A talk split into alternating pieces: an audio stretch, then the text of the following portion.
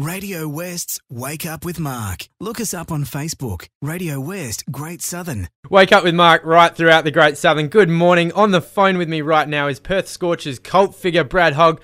Hoggy, thanks again for coming on. Now, I think the question on everybody's lips. You're 44, very sh- sorry, 45 very shortly.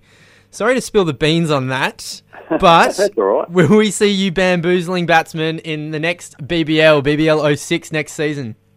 Look, I'll be honest with you. I do want to go around. I want to try and play to the uh, next, um, or to the new stadium gets built. Uh, but as I've always said, if I can contribute, uh, that, that's that's the main thing. Absolutely. Okay, so until the stadium gets built. So if we delay that, can we see for, you know, if we go and, you know, sabotage the building or something, can we see you in a few years, five or six years? uh, look, I, I, I will spill the beans here. I, I do have a little bit of a dodgy left knee, and we're uh, trying something. Um, that, that technology these days is uh, phenomenal. it's taking Um, off, isn't it? Yeah, they, they, but they're putting this gel in my knee because I've had a bit of meniscus taken off, Okay. and they're putting this gel in it, which will act like uh, a bit of cartilage. So uh, I've only tried it on a couple of people, um, and at my age, they're going to uh, use me as a bunny, and uh, hopefully it works. So I'll be doing that in February, Uh, and uh, if if that works, well, uh, the cogs will still be going in a couple of years. Hopefully. Brilliant. You're just a spring chicken hoggy. Now, I can't let you go without contributing to our talkback for the week. That it, it is my first week on the job. Now, I haven't blown up the studio yet, so Well, it's your first week. All those people around Upper Great Southern, look, it's, it's fantastic. I, I miss I miss being down there, but please look after Mark. Okay, he's a good fella, and uh, yeah, just let's, let's give him a little bit of encouragement. Thanks for that, Hoggy. Yeah, no, look, I haven't, uh, I haven't received any threats yet or hate mail, so I suppose that's a positive. but um, You don't worry about that. yeah, but look, I haven't, um, I haven't blown up the studio. I haven't poured coffee on the on the desk, but we have been talking about worst first week on the job stories. Have you got one for me before I let you go?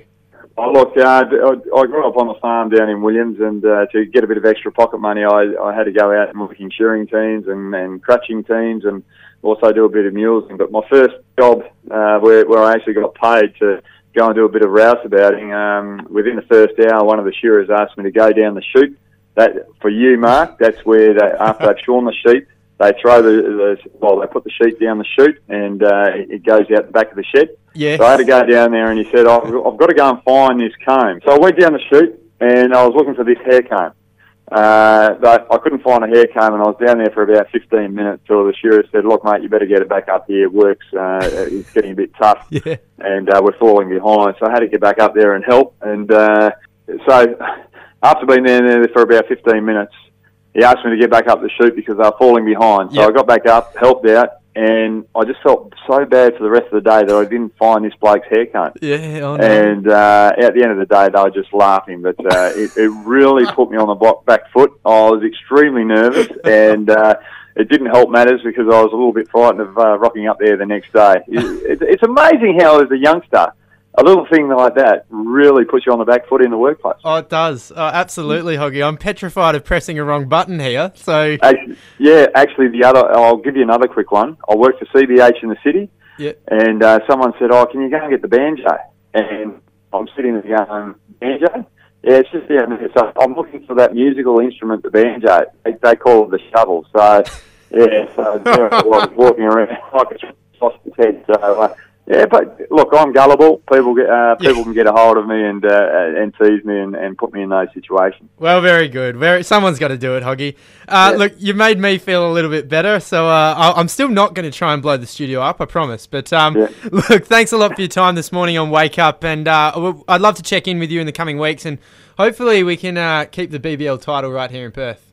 And don't worry, Mark. The mistake that you make is, is that will make you learn quicker. So make all the mistakes in this first week. Very good. Thank you, and hopefully, uh, well, hopefully our listeners understand, eh, Hoggy? uh, they will, mate. They're uh, they're a very tolerant bunch down there in the Upper Great Southern. Very good, and we miss you a lot. Thanks for coming on the show. Thanks, guys. Radio West's Wake Up with Mark. Look us up on Facebook. Radio West Great Southern.